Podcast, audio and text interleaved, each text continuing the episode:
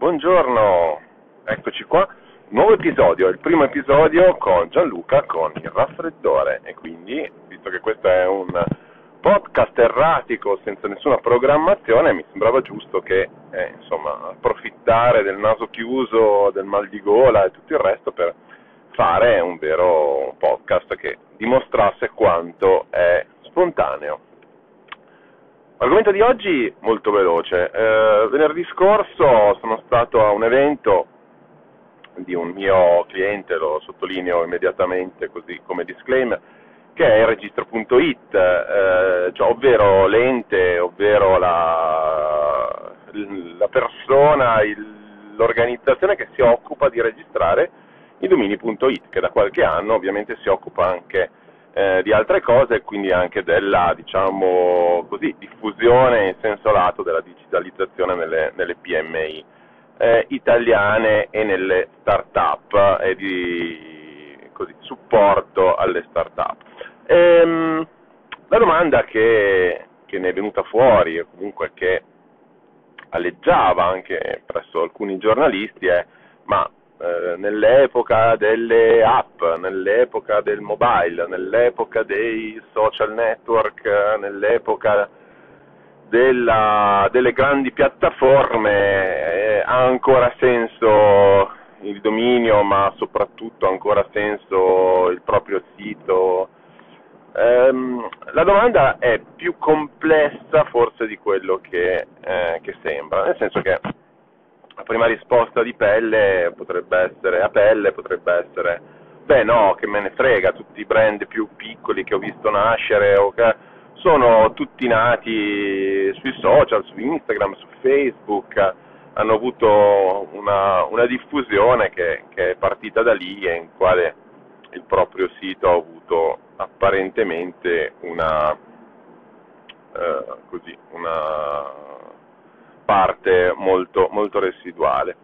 Eh, in realtà come ogni risposta di questo tipo che coinvolge il marketing digitale, ehm, la, la, risposta appunto è dipende, dipende. Ehm, ci sono big brands come quelli che fanno scatolette o fanno cose che eh, vanno vendute negli scaffali dei supermercati per i quali probabilmente il proprio sito in questo momento è qualcosa di non assolutamente strategico. Perché portare persone a vedere cose sul proprio sito quando puoi lasciarle a vedere cose magari prodotte da, tre, da te, magari branded content, magari appunto, contenuti comodamente nei luoghi che frequentano. In questi casi sei tu a dover portare i contenuti da loro.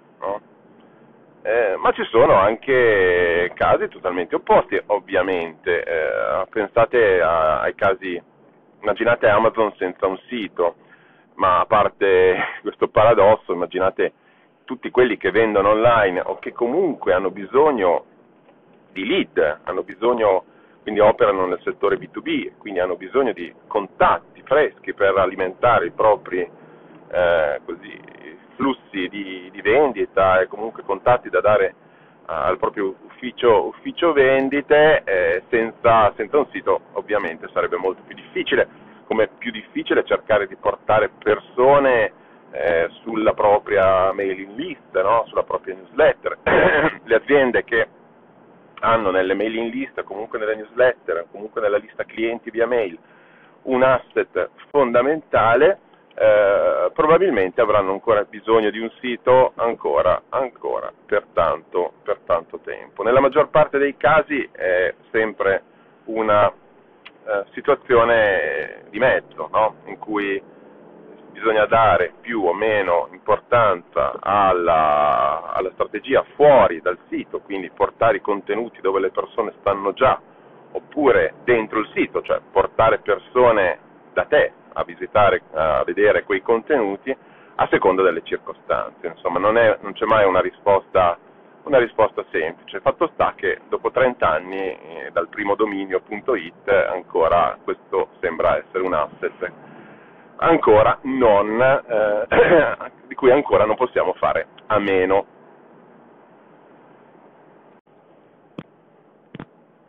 Ma siccome questo è un podcast eh, po' speciale tra un raffreddore e l'altro, c'è anche una grande novità, questo podcast ha una specie di sponsor eh, che non, non, mi paga ma che volevo comunque inserire come sponsor.